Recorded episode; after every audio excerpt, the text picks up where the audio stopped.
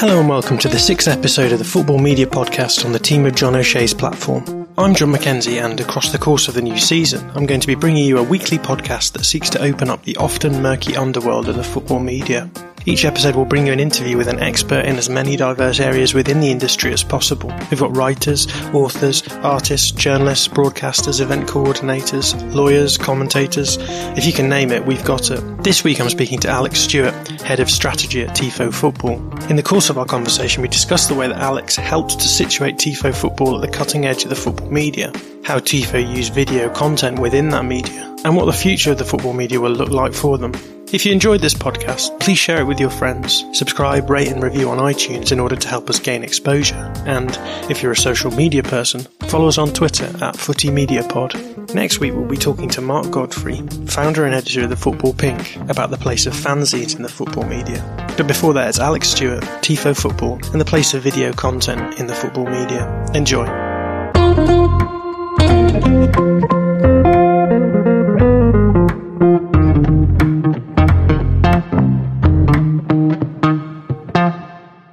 I'm joined today by Alex Stewart, head of strategy at Tifo Football. Alex, how are you doing? I'm very well, thank you. How are you? Yeah, I'm doing really good. So at the beginning of all of these episodes, I like to give my guests the chance to introduce themselves and give some something of a location of themselves within the football media. Tell us a little bit about how you ended up where you are. So I, I started life, professional life, uh, as a research academic, not unlike yourself. And about two thirds of the way through a, a PhD, I, I actually dropped out and joined the public sector and worked for six years in the Met as a policeman, which is a slightly bizarre segue into things. But I left there in 2014, having become thoroughly disabused of the notion that actually the Met was a well run organization with a sensible strategy. And prior to leaving, I'd been writing a couple of blogs. I did student journalism when I was at university, and I'd always enjoyed writing. I was an English student. And so I had a blog about coffee, which was actually uh, something I started to give me a reason to travel around bits of London that I didn't know because I grew up in Hampshire and then lived in Oxford for seven years. And I also wrote about football. And the, the blog I wrote about football on was called Put Niels in Goal, after Niels Bohr, the uh, physicist and goalkeeper. And I found that there was, I suppose, a certain interest in in niche historical writing, partly following on, I think, from from what the Blizzard was doing. And I also did some football manager writing on there because it was a game that I played and enjoyed, and I took a particular approach to it and these things seem to go quite well. So when I when I left the police, I rather naively assumed that I could just move straight into freelance writing and everything would be fine. um, and of course, as we know, and as I'm sure people listening to this podcast know, freelance writing is a horrifically cutthroat industry. It's very difficult to get into. It's even harder once your foot is through the door in some instances to establish yourself. There are a lot of questions around, you know, pricing, pitching, all of these soft skills, I suppose, that are in some ways actually more important than the hard skill of being able to write good copy. So I kind of bumbled around a bit, found it quite difficult at times. The support and encouragement of certain people was hugely useful. So Mark Godfrey at the Football Pink, Iain Macintosh particularly, who is now with Muddy Knees doing totally football stuff. They were a couple of, you know, like really early supporters of what I was doing. And I suppose, yeah, I just, I plugged away at it really. And Tifo back in its UMaxit days was somebody that I wrote content for and did some community management for. So I'd always had a relationship with that company purely as a writer. And then I suppose on the basis of the fact that I'm friends with Joe Devine, who's our creative director and the guy who developed and started making the the whiteboard football series, I was kind of always closer to what was happening and the mechanics of the company than probably a lot of the other writers. And as I started to do more and to do more video work and more tactical writing for them, eventually I kind of segued into this strategic position that I have within the company now. So, as well as still writing tactical content for them, which I love doing, I, I kind of oversee how the company is moving from a business perspective, working very closely with Joe Uh, in creative terms and also with Neil, our founder, and kind of overarching strategy. Okay. Let's talk a little bit about TIFO itself, because you've already mentioned that it was originally Umaxit, which I also think sounds a little bit like a shampoo or something, but that, that was the early days and it's moved on a lot from those times. One of the things that strikes me, I think, about, about TIFO is, is, is just how evolutionary it is. It does, it seems to change, it seems to situate itself generally towards the cutting edge of, of the football media. So, and that's something we'll go on to talk about. But could you give us a, a little sense of the history, where TIFO came from, what it was like when you arrived there, and your role within the company more specifically? Yeah, so TIFO, as I said, sort of started as Umaxit. There was actually an earlier instantiation of the company which developed a free to play prediction app for the Premier League. So there were five games that were picked out, and it was a win, lose, or draw thing with a cash prize. And it was one of those really interesting ideas that clearly had some sort of commercial value at some point. But the content arm was grown really to kind of encourage people to come and visit the site and, and look at this. Now, this, this was all well before I was involved in any capacity other than as a writer. But what was really interesting was that it, it quickly became apparent that the the interest in what was being written kind of outstripped the app itself. That grew and the style of writing, I think, started to change slowly away from a, a kind of more industry standard news cycle responsive style of, of publication to something that was a bit more considered at some point in, I think, sort of mid 2016, Joe had the idea of, of starting videos. And he was playing around with ways of taking interesting questions about football and answering them in a kind of clear, informative video form. And it was really just, I mean, it was his idea. You know, he just kind of went ahead and, and Neil, our founder, gave him the latitude to do that. And it grew, I suppose, not slowly, but, you know, there was a kind of, it was not a massive focus. It wasn't like a huge amount of weight was thrown behind it at that point in time. In November 2016, I was, by that point, I was writing scripts for tactical videos. And the big tactical innovation, well, not even really an innovation, but kind of a revisiting of, of an idea was when Antonio Conte brought in three at the back at Chelsea in the aftermath of that Arsenal defeat. So we did a video that just explained in very simple terms here is a thing that you know you are seeing talked about a lot. How does it actually work? Uh, and I think throughout, really, the the kind of primary focus of the video content has always been take an idea that people are asking questions about or may find interesting even if they're unaware of it, and set out to answer that question or explain that idea. And at that point, really, that video went reasonably viral. And that was the point at which we kind of thought this is something that we, I suppose, should commit to more thoroughly and in a more considered fashion. It's one of those instances, I think, of, of somebody within a company just having a really great concept and, and being given the freedom to start working through it to the point of delivery. And I think that's something that's really informed what we've always tried to do. I, I say always tried to do. I mean, I've been there since January, but TIFO's idea really, first and foremost, is to, to try to do something interesting within the football space that we feel people will want to look at or want to read or want to listen to. That, that is kind of the essence of the business strategy, really. It's make stuff that's good and then people will watch it. And kind of everything else really flows from that. Of course, content is expensive to create. So there is a business imperative there as well. And it's really my job working closely with Joe and obviously with Neil to work out the best ways for us to maximize our revenue to ensure that we are in a position to continue creating stuff that people want to watch because if we didn't have income, we wouldn't be able to do that. That's a really good overview of, of how the company functions. One thing that I would like to talk about is the way that TIFO functions I guess, mechanically, which is as far as I've been able to make out as a shot window for a media company.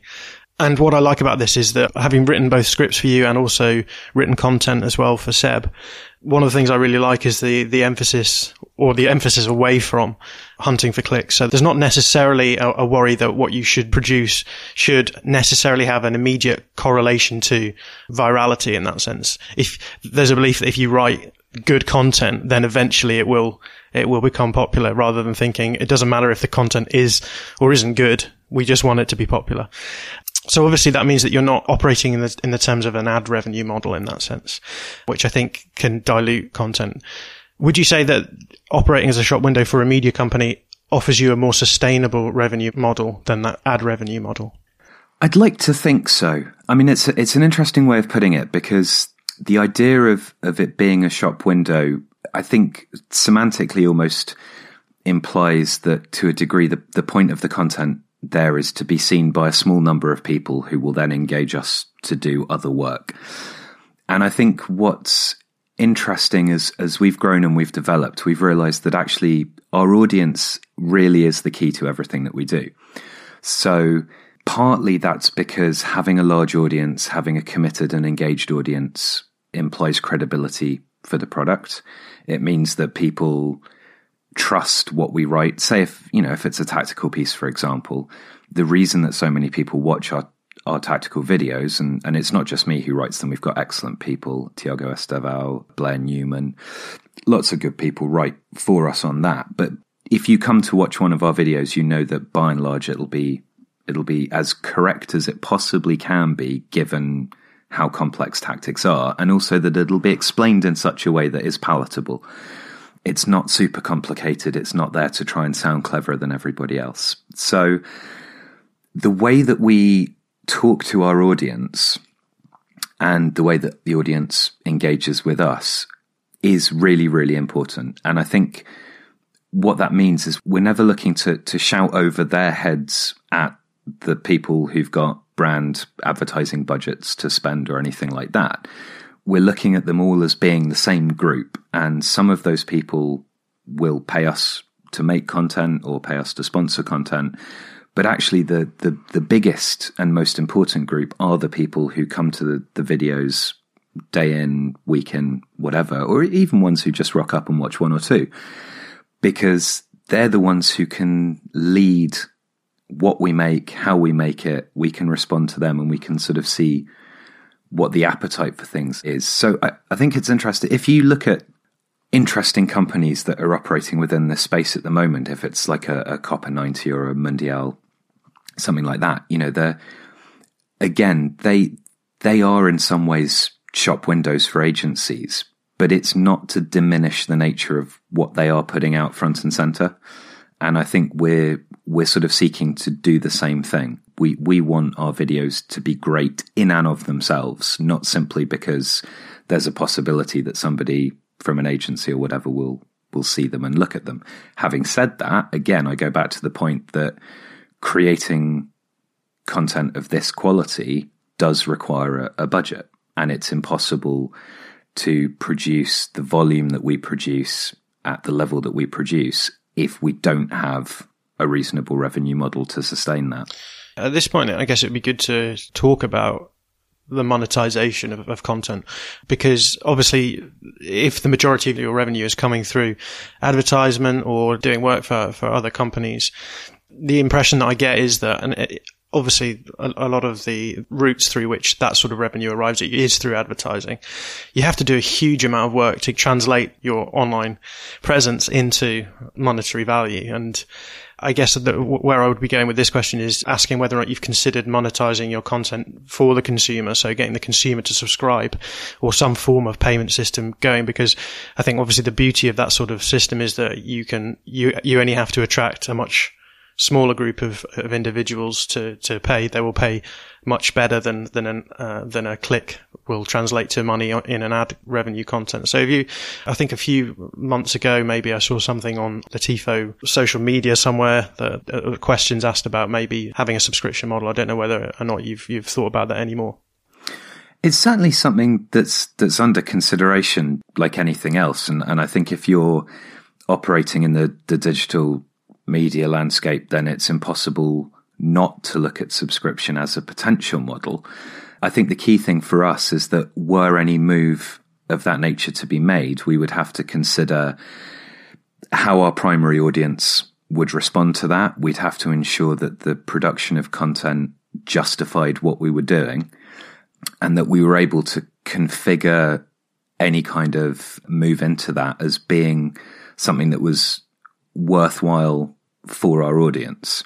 So I, I, think in a way, if you're if you're looking at say a kind of Patreon model, for example, you know the, the successful ones of those are the ones who who have a a public facing presence and some free content and, and good engagement, but then also select elements that go behind that Patreon paywall and that the stuff that's there is considered and thoughtful and worth in, investing in. What I would never want to do is just kind of look at, at the fact that we've got a community that, that is growing in a sustained way and cares about what we do and jump from that to, and therefore they're going to want to help us out by giving us some money so we can keep doing it. I think there has to be real value for the consumer in that. Now, I, I subscribe to the Atlantic, not the Atlantic, the Athletic. I don't subscribe to the Atlantic, and the Athletic is is interesting because you know obviously there's been some kind of debate around not the model that they're using so much as the the means of of staffing and so on. But I personally find that it's you know the cost is not something that I especially have uh, an issue with or notice going out, and it provides me with because I've subscribed to it, I make a specific effort to ensure that I am actually reading through it as often as possible. I know there are some really good writers there. There's some interesting guys writing about the Premier League, for example. But for me, it's also exposure to particularly North American sports, where I'm thinking, you know, I, I'm shelling out however much a month for this. So actually, yeah, I'm going to go and check out that article on baseball or, or NBA or what's happening in Liga MX, not not because I'm necessarily massively interested in that, but because I'm paying for something and I want to ensure that I'm getting good value for that. So if we go down a subscription route at any point, that's going to be the informing principle is if, if somebody is paying for this content, what is the additional value that they're getting out of that over and above what they can consume for free? And I guess your target audience is very much inquisitive individuals who want to find out about things. And I guess people who want to find out about things aren't going to want to have to sign up to get content. So I suppose that the, the actual business model that you're adopting now would have to think through a smart way of subscription in order to do that, I, I suppose. Yeah, I think I think that's definitely part of it. I mean, it's it's very difficult to. I, I I would be the first person to say that it's impossible to look at consumers and, and homogenize them in any way. I mean, we get you know we get analytics through from the usual stuff from YouTube and from the website, and it'll tell us that you know a certain percentage of our audience are X or Y or what have you, but I think if if anybody is out there saying that they've unlocked you know the understanding of of what the new football media fan is like or anything, then they're they're you know they're talking through their hat. And I think what what we would prefer always to do is to continue to make content that we think is really interesting, not because we've gone okay, we're talking to 18 to 25 year olds predominantly from this area and predominantly from this background. Therefore, this is what they'll want. We're going, you know, actually, there's this lad who's tearing it up in Brazil. Do we have many Brazilian viewers? Not many, but he's an interesting player. He's someone worth looking at. Let's put that video out. Um, that's really our guiding principle. And I think, you know, however we, however we monetize content, whether it's through advertising, through sponsorship, through any kind of putative subscription model, that has to always be our guiding principle. What are people going to find interesting that they won't find elsewhere? Yeah, that's very good, and I think very novel in football media right now, from what I've seen. So you've made it clear that you're putting the audience first.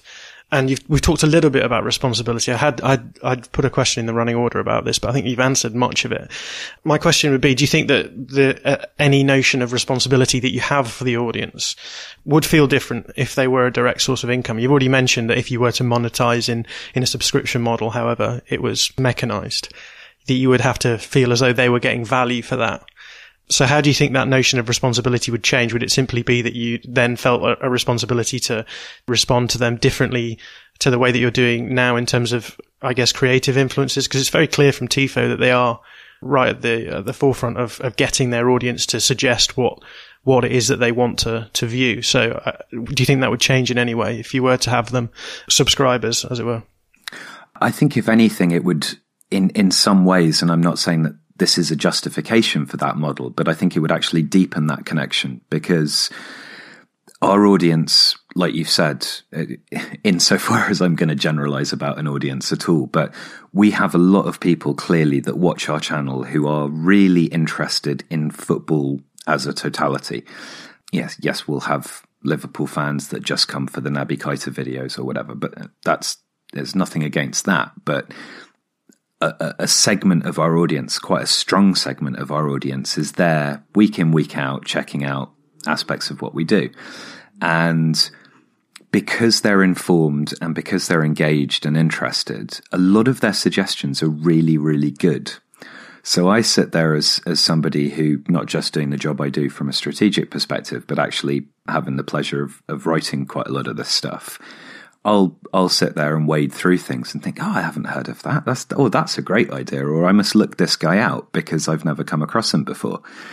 And that allows us, yes, that there's obviously an inherent benefit in the fact that we are engaging back with our audience and that there's a responsiveness and that I think that builds a certain loyalty in, in the audience and it, it engenders positive feeling. But actually, I'll be very blunt, it's really useful for us because you know, there's many, many heads are better than one. And I would be, again, the first person to to deny that I know every single thing there is to know about football. That would be a ridiculous statement. um, I think there are plenty of people who peddle that myth about themselves out there, and, and I'm not one of them. So, if people who are watching our content in Argentina or Brazil or China or wherever are able to recommend topics of interest, be they historical, tactical, what have you, that's always something that we're going to listen to, not just because they're suggesting it, but because they are actually good ideas in and of themselves. Yeah. Finally, on the on the topic of responsibility, there was a couple of instances that you were involved in on social media, different counts this week, just raising issues of, amongst other things, intellectual property and transparency regarding sources. How do you navigate these issues at TIFO, especially as a company who have a very clear aesthetic you're doing something that a lot of other companies aren't really doing and are doing it well. So I suppose you will, um, you're going to have a lot of copycats emerging, presumably. Uh, and also the fact that there, you do have a, an emphasis upon things like the historical or the ta- or tactical analysis, which I think means that, that there is scope for referencing to, to allow the, the consumer to see where it is that the various influences for videos and, and written pieces are coming from. How, how would you navigate those issues? I think there's two separate questions there. The first is to do with with referencing and context, and the the second is to do with, I suppose, if we put it kindly, inspiration um, that we may give to others. I think in terms of of referencing it, like I'm I'm conscious of the fact that generally speaking, I don't reference other people's work or borrow from other people's work in my tactical videos. And in the very rare instances where I do, I will make a note of that. So in a piece I did recently on, on what Spurs need to do to win the Premier League, which according to our users is quite a lot, slash will never happen. I read a, a really good piece by Nathan Clark, which referenced the length of the grass at White Hart Lane versus Wembley. Now, there is no way that I would have known that. So clearly, I'm going to flag up in the video that that I read Nathan's article, and that's where I got this idea from. And Nathan got a little picture of himself in the video, which gave us a lot of joy in our in our friendship group. right, exactly. It's become very memeified. and I would hope so too. Uh, and of course, we we do retain the copyright to that. so you know, we'll send you the royalties along. Yeah, you should. I think I think in those instances, like it, as far as I'm concerned, as somebody who a has come out of a, an academic background where where referencing and sourcing is obviously you know kind of just a matter of course or should be, and also knowing what it's like either directly or or hearing it from friends what it's like to have work ripped off then you know I, I feel like it's it, it's not just the morally right thing to do. It's it's the only decent way to to behave. Now, when you're writing about tactics, for example, it's easier because you know the people that that write about tactics for us, whether it's me or, or others, we just watch games.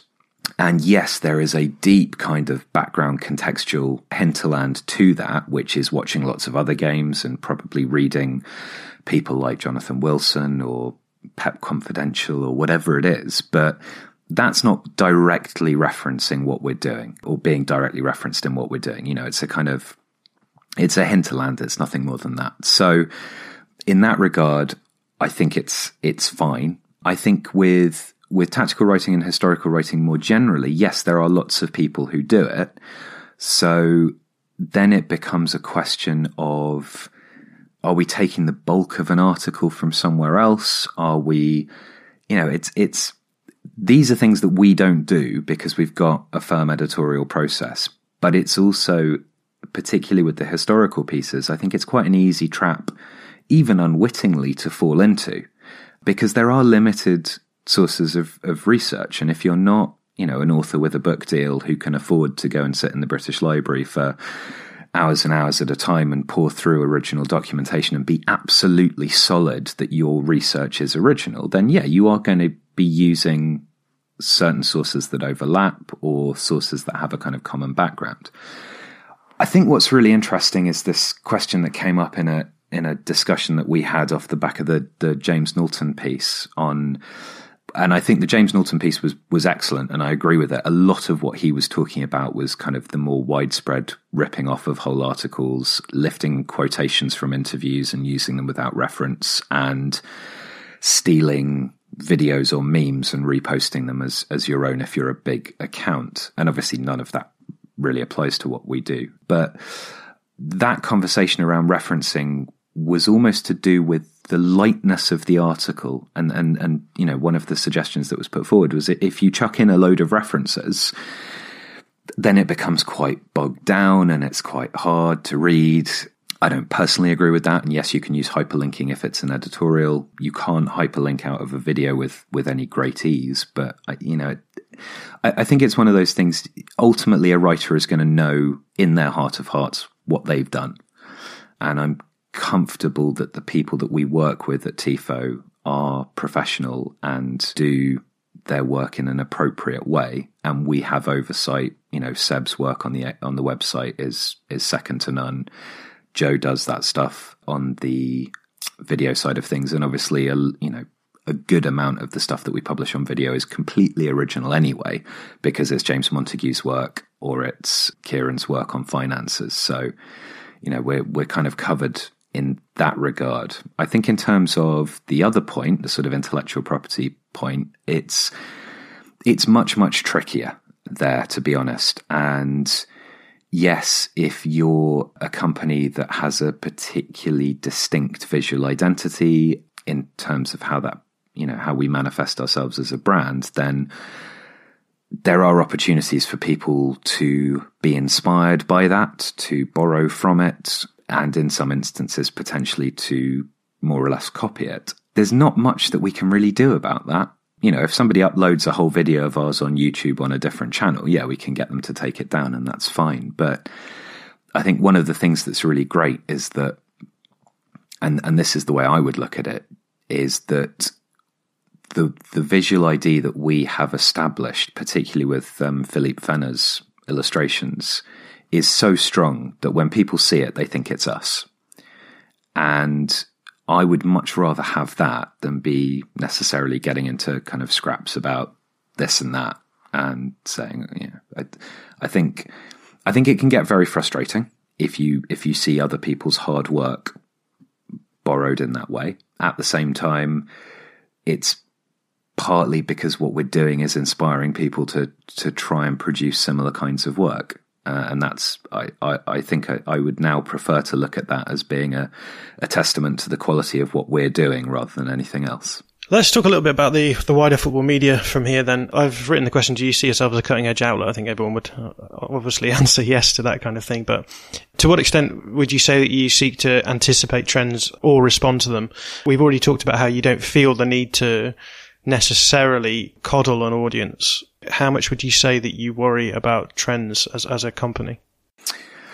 I think it's a good question in terms of I think I think the importance of trends can be overstated. I think yes, there's been a movement. You know, obviously, the football media landscape for a long, long time was newspapers. Newspapers, by and large, do match reports. They do opinion, some of which is really good, and some of which is utterly terrible. Um, and they do interviews. And so, for a long time, that that was the sort of trend. It was you know, here's a here's an explanation of what you missed. Here's why some of that stuff might be important, and here's a sit down with one of the guys that does it.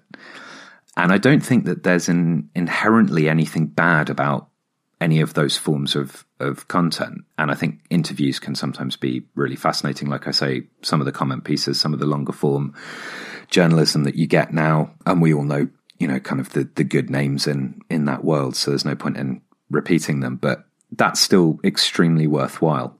I think what's increasingly happened, as far as I'm concerned, and, and I suppose I'd, I'd caveat all of this by saying I don't pretend to understand what is happening a lot of the time. I I can look at what people respond to and draw inference from that. But it's it's more like I say about about making stuff that we think is interesting and worthwhile and, and seeing where that goes. So I think nowadays people are, are interested in having a context to what they watch. So the, the, the primary football experience is still watching a match. And that is hopefully something that will continue to be the case. Fans now seem, quite a lot of them, to be very interested in what goes on around that as well in a way that is not simply an interview with the people that are doing it or somebody's opinion on that, but also how the game is played, the historical context to things, the financial context to things, ownership, that kind of stuff. And so I guess it's kind of the, the trend, insofar as it is a trend, is that because people are increasingly able to consume content wherever they are, and particularly in kind of bite size chunks, there's an appetite to have the gaps around a match filled in. And so I guess in a way that that's sort of what we're looking at doing. You know, so if you, you might be an AC Milan fan and you like watching AC Milan games, but you're also quite curious about a guy that they maybe will be signing in the summer or what the new ownership structure is or those kinds of things.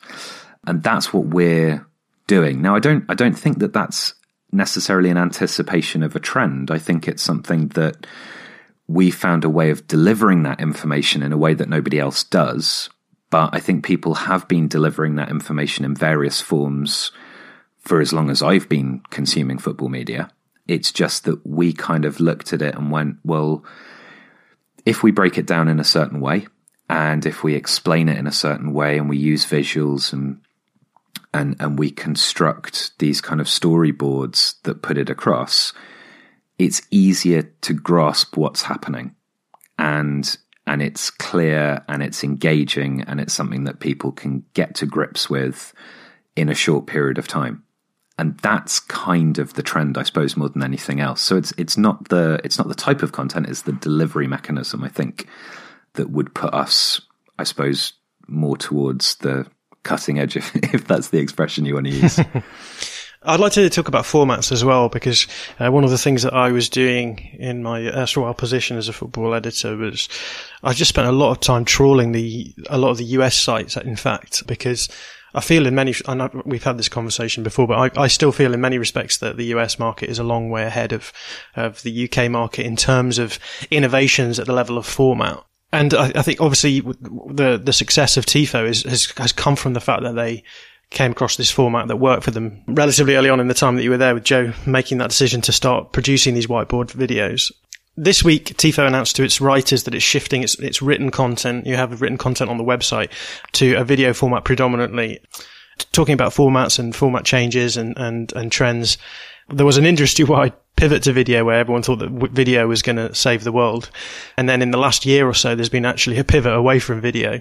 So I would, I would like to ask you whether or not you think you've cracked the video format and whether or not you have a look over your shoulder every once in a while at the markets around you to see whether or not you can push that format into a new area as well. So to what extent do you feel as though you've, you've done what you've done well and to what extent do you feel as though you have to go further?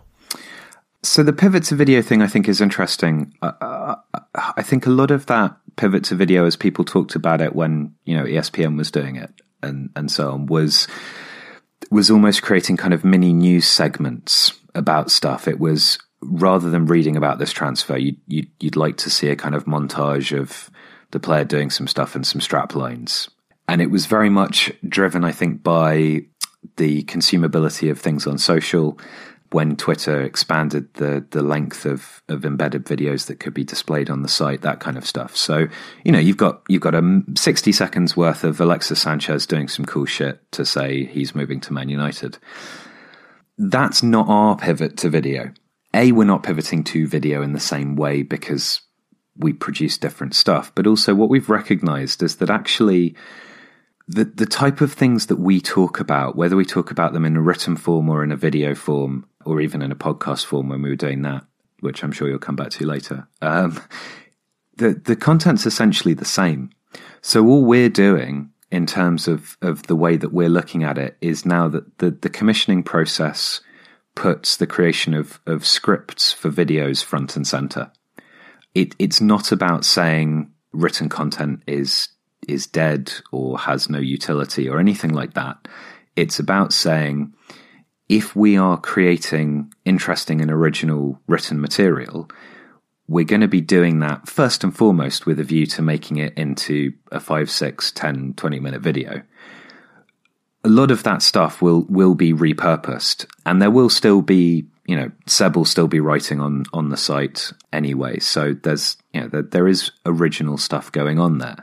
I think we've just looked at it and thought in terms of of maximizing our output without compromising on our editorial standards. And I use the word editorial there not in the sense of the, the written word, but in the sense of the way we're trying to talk about stuff and the process that we go through to do that, then there's no reason for us not to look at these as being two contiguous strands that ultimately end up in the same place rather than saying, right, on the one side, we've got a website and it puts out really great original stuff and that's cool. And on the other side, we've got a video site and that puts out really great and original stuff and that's cool. But they're basically not the same thing.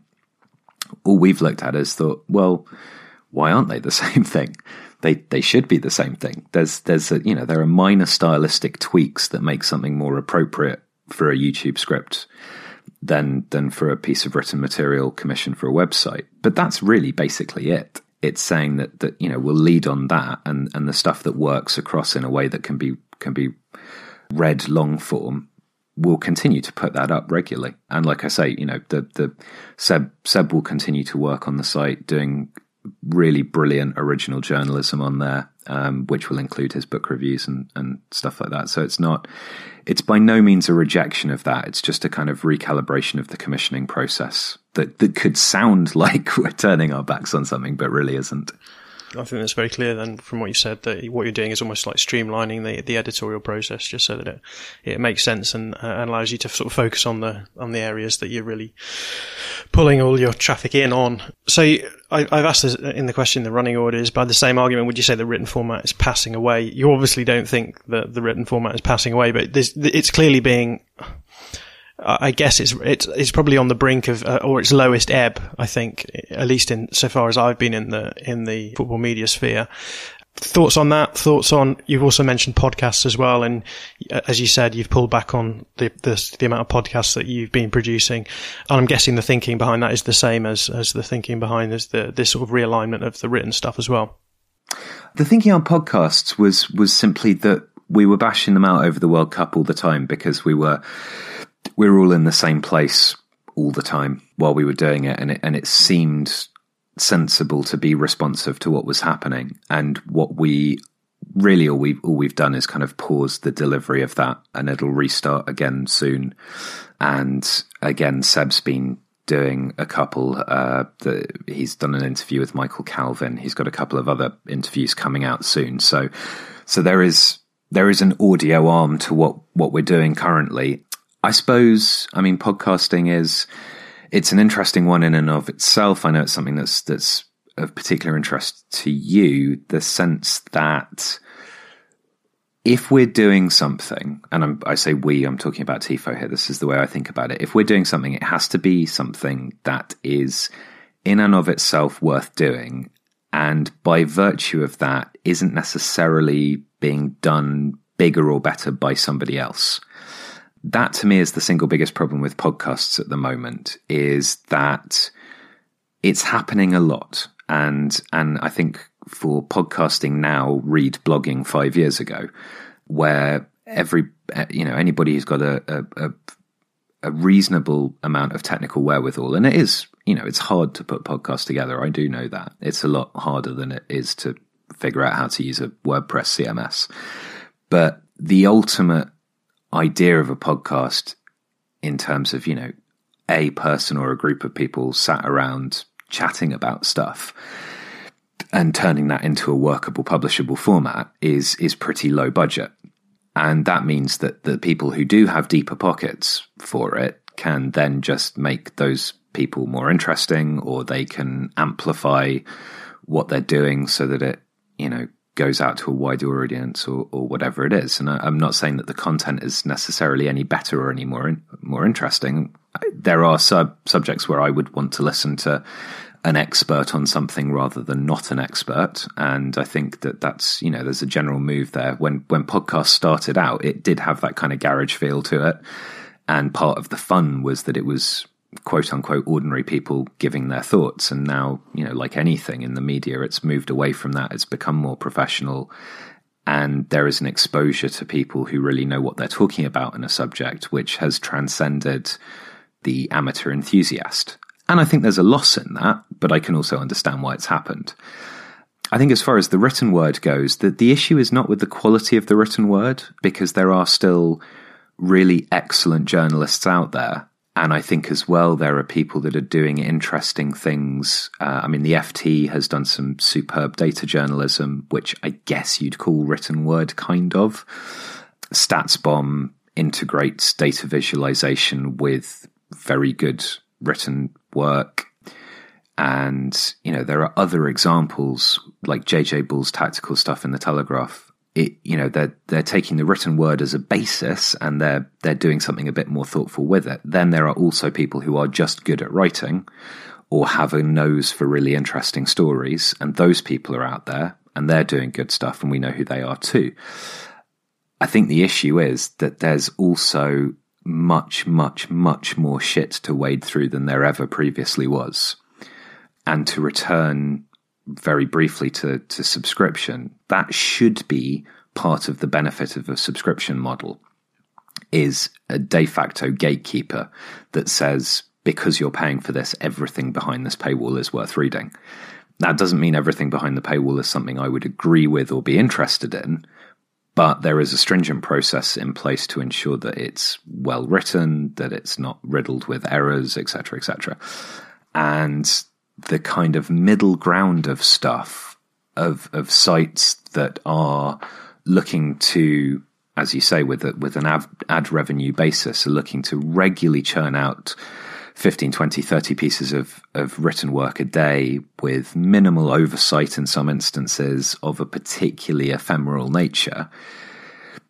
If you're being bombarded with that all of the time or you go to the Independent's website, for example, which, although it does feature some genuinely interesting stuff just looks so ugly and awful and full of adverts that I can't read it. You know, this this is kind of the problem with the written word is that in order for it to be worth engaging with, it has to have a lot of that stuff stripped out. But then if it has that stuff stripped out, or if it has a good editorial process or whatever it is, then that costs and there's a balance to be achieved there. And, and the mechanics that surround the written word seem to be struggling with that to a, a greater degree than maybe some of the rest of us are. Yeah. No, I think it's really interesting that you say that subscription models do have that gatekeeper function, but also, I guess, uh, there's a monetary element to it as well, insofar as, you know, when everything is free, then anyone can be a writer. And I think that's why you get that agglomeration of shit, as you called it, because there's nothing to stop someone reading a Jonathan Liew article versus reading someone's WordPress. There's no difference in those two things because you don't need to invest in them in the same way. No, I think I think that's very true. I mean, I, I would say that the tangential benefit to that is that that for every you know hundred desperately poor self-penned articles on Sportskeeda or whatever, there there are a couple of of really good undiscovered writers out there who have less of a barrier to entry because of the mechanics of it. The the flip side to that is that they're also equally drowned out and also ripe for being exploited by people who don't want to pay for content, which is a, a whole other issue. So, yeah, I mean, I think when there were fewer bloggers and when there were the barriers to entry were, were kind of, they were still low, but they were almost self policed in terms of, because Twitter particularly was smaller and I think more considered and less shouty about stuff, then there were certain accounts that you could follow. And I mean, I think particularly say someone like the Football Pink, and you know, eighty percent of people that were writing for the Football Pink were people that I'd never heard of, and and almost certainly weren't professional journalists. But I'd be very confident if Mark had taken the time to tweet out a link that it was going to be worth my time reading it and now there's there's so much noise and there are so many people doing it and there are so many sites churning this stuff out that actually it becomes far less easy to have that self-policing element as well. I, I, policing, I know, is possibly a contentious term, but I think you know what I mean by it. So it does create a world in which there's a lot of shouting and not necessarily a lot of quality and that you know that can apply to anything that can apply to podcasts it can apply to video i think because videos are harder to do you tend to get it less just because if you're not that great you're not probably going to make the effort yeah i've just written a piece actually looking at i think for me the influence that the fact that we, we lost what was previously a traditional subscription model in, in newspapers, we moved into an ad revenue model, which, which basically removed that sort of demographic that you get in a, in a subscription model where you are aiming for a, specific audience rather than everyone. Ad revenue reverses that. So you're suddenly aiming for everyone. And I think social media is very much become the product of that where everyone feels the need to have an opinion on everything. Everyone feels the need to be able to read everything. So previously you would have, I don't know, been a Guardian reader and you would have read all the articles in the Guardian. You wouldn't really have come across articles in the Telegraph and you wouldn't have read them because you'd made that decision to be a Guardian reader. And I think now we, we sort of have got into the habit of just reading everything, even if we don't agree with it, or at least keeping an eye on everything. And I think that's made us irresponsible consumers. And I think moving back to a subscription model starts I guess publishers thinking a little bit more again about their audience. There's a little bit more responsibility there for, for their, for their audience. And so you'll start getting this catering towards a smaller s- section of the market again. I think that will probably be a good thing, but I guess we'll wait to see if that happens. I don't know if you've got any thoughts on that. Yeah, I think that may well be so. I also think uh, I, I, I agree with you that social encourages an opinion on everything and, and by and large not necessarily for the best reasons. And I think some people read things in order to be outraged or in order to, to pick a fight. And, and obviously, you know, football is one of those subjects where people do have strongly held views, many of which fly in the face of common sense or reason. And, and that's absolutely fine. And that's, you know, that's their entitlement as long as it doesn't overstep the bounds and become discriminatory or or offensive. But I think in that sense, you know, there are, there are certain writers out there who kind of revel in that argumentative aspect and in biting back and being angrily defensive about some of the stuff they've they've put out, and it it kind of, I think it lowers the tone of discussions generally. I I kind of find myself increasingly apathetic towards actually discussing anything that that we do or not not that I wouldn't want to respond to criticism because I think if if criticism is well intentioned or or kind of framed in a you know, I'm not quite sure what you meant by that because I think if you look at it, then you can see this. You know, sometimes that criticism is really worthwhile, but but a lot of below the line criticism or criticism on social is is just there to try and get a rise out of you, and and being part of that. It's not even a conversation; it's a shouting match. is is exhausting, counterproductive, and a waste of time but some people seem to really enjoy it. So good yeah, luck I've, to them. I've definitely started implementing a sort of would I speak to this person in the pub filter for when I engage with people on on social th- media. It's you know that I I remember reading forever ago, and I'm sure I've said it before. You know, does this need to be said? Does it need to be said by me? And does it need to be said by me right now? Yeah. And the number of times I've started, you know, because look, I there there are there are authors out there who, and this I think is another thing that's occurred on social media is that j- just as everybody is quite keen to criticize, I think I think some people are very keen to praise as well, and and there are you know there are writers that I read sometimes where. It, it, it's kind of like a congratulatory circle jerk around this particular author's article on such and such a thing, and and I don't mean one author by that. I mean there's there's a number to whom this applies. And I read it and I think, yeah, it's all right. But what what's the point of me saying actually I don't think it's as good as a lot of you think it is, or it's not that great and you're all saying it is because you want to get a pat on the back from this particular person or, or whatever. It's, it's just it, it doesn't matter what I think, and and so why does it matter what I say?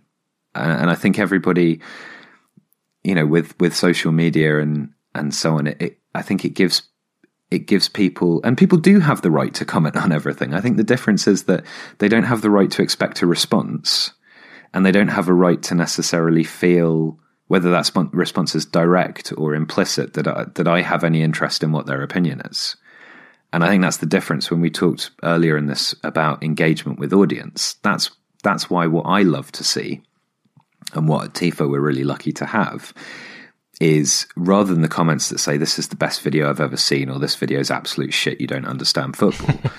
I want to see a comment that says, have you seen how this team are playing this season because it's really interesting? That's what matters to me. It's the people who take the time out and the effort to share what they are interested in with us in the hope that we may be able to look at that or be interested in it as well. The rest of it is just white noise, really. Yeah, and I guess that's the beauty of a subscription model in that it inculcates this notion of not only community but some a shared responsibility. If you're paying your hard-earned money to to read a particular site, then you are engaged in that site. You mentioned that already with the Athletic, and I I subscribe to the Athletic as well, and I like you say I care about that website more than I care about the Guardian website that I don't subscribe to. I, I, guess when you can when you can engage the, the audience in that way in a subscription model, the audience won't feel the need to just be like, "This is rubbish." They will say, "Oh, this is interesting. Why don't you do this?" etc., etc. So, yeah, I think that's true, and I think the Guardian's an interesting point because, of course, their their model is sort of you know if you like us or want us to keep doing this stuff, begging bowl, I think it's called in the industry. but it's worked. well, yeah, and I, and I, I do have some sympathy with that. I, I think it's really around it's around the messaging and the way that that message is given. I you know I think if we honestly said to to our viewership on YouTube, for example, you know, we're going to stop doing what we're doing because we can't afford to do it unless you help us out. Some of those people would help us out, but the way I would prefer to do it is is to be you know sufficiently commercially responsible and and also work with people that are, are, prepared to pay us so that we don't have to go directly to a consumer with a, a begging bowl that in time we can maybe go to a consumer and say, you know, hey, we've got this stuff which you can have for free and it's really cool. But also there's this other stuff that we're doing that's even more interesting or as interesting but in a different way. And maybe that's something that you consider paying for. I think it's a very different way of looking at it. Yeah, I'll let you go after this question uh, just about the future of the football media. Where do you see it heading and how do you see TIFO fitting within that future? I guess we've we've covered all of this, but I'll give you a, I'll give you a couple of minutes to just sort of spread out your 5-year plan or whatever. oh, yes, there's nothing as complex and detailed as a 5-year plan. I suppose I'd answer that by saying that I, I think I think it's a really interesting time in the sense that you know we're seeing more money going into video content, particularly with YouTube, and of course YouTube is a really interesting way of looking at it because you're you're the creator, you're the publisher, and in part because of the way stuff can be used on the channel, you're also the frame within that publishing process. So, you know, like the, the, the, production company, but but ITV themselves as well in terms of the commercial aspect. Um, I think the increase of streaming presents interesting opportunities. Um, you know, with with matches being streamed, for example, I can see that you know there's there's room for the production of, of video content to to work in concert with that um, or in support of it. I think probably the the the key point is that the nature of the content doesn't necessarily need to change in terms of people want stuff that's engaging and interesting and whether they're reading it in a book which is in all honesty probably my preferred method or they're watching it in a 5 minute video or a half an hour video or a series of documentaries on Netflix or whatever it is, what really always will out is quality. And the way that we've approached quality is to say it needs to look really good, it needs to sound really good, and the thing that we're talking about needs to be interesting and written about in an interesting way. And I think as long as we continue to to keep that as the absolute core of what we do, then how that gets put out or where that gets put out or with whom it gets put out is is sort of uh, it's not moot, but that that will be responsive. The the key point is to just ensure that that the videos continue to be really great and that the written material on the website and the podcast that they continue to be really great as well because that's what people come for. And it's a commonplace in in creative industries to say, you know, if you make really good work, then the money will come. And I think that's something that we kind of cleave to in terms of, yes, obviously there are efforts to to monetize what we're doing, and that's part of my job is to to deal with that side of things. But as long as we continue to make videos that we're proud of and that we would want to sit down and watch ourselves or share with people and and you know, whether it's the stuff that we do with the Bundesliga or it's the stuff we do on our own site or, or whatever, then there will be an interest in that. And I think what's been great is that that we've sort of we've been at I don't want to say we've been at the beginning of doing this because that sounds maybe a bit portentous, but we've we've managed to get in amongst a, a, group of people that are producing the right sort of content at the right kind of time for the right kind of reasons and we all benefit from the commercial opportunities that come from that. And hopefully in turn our audience then benefit from from being delivered a kind of content that they find really interesting which is what matters most. Alex how can we follow you? How can we follow tifo? What sort of channels should we look for them on? Well we've got we've got the usual twitter which is tifo football underscore tifo football on youtube and tifofootball.com and I'm on Twitter at AFH Stewart with an EW. yes. Thanks so much for coming on. It's been really great to chat to you. No, no, thank you for having me.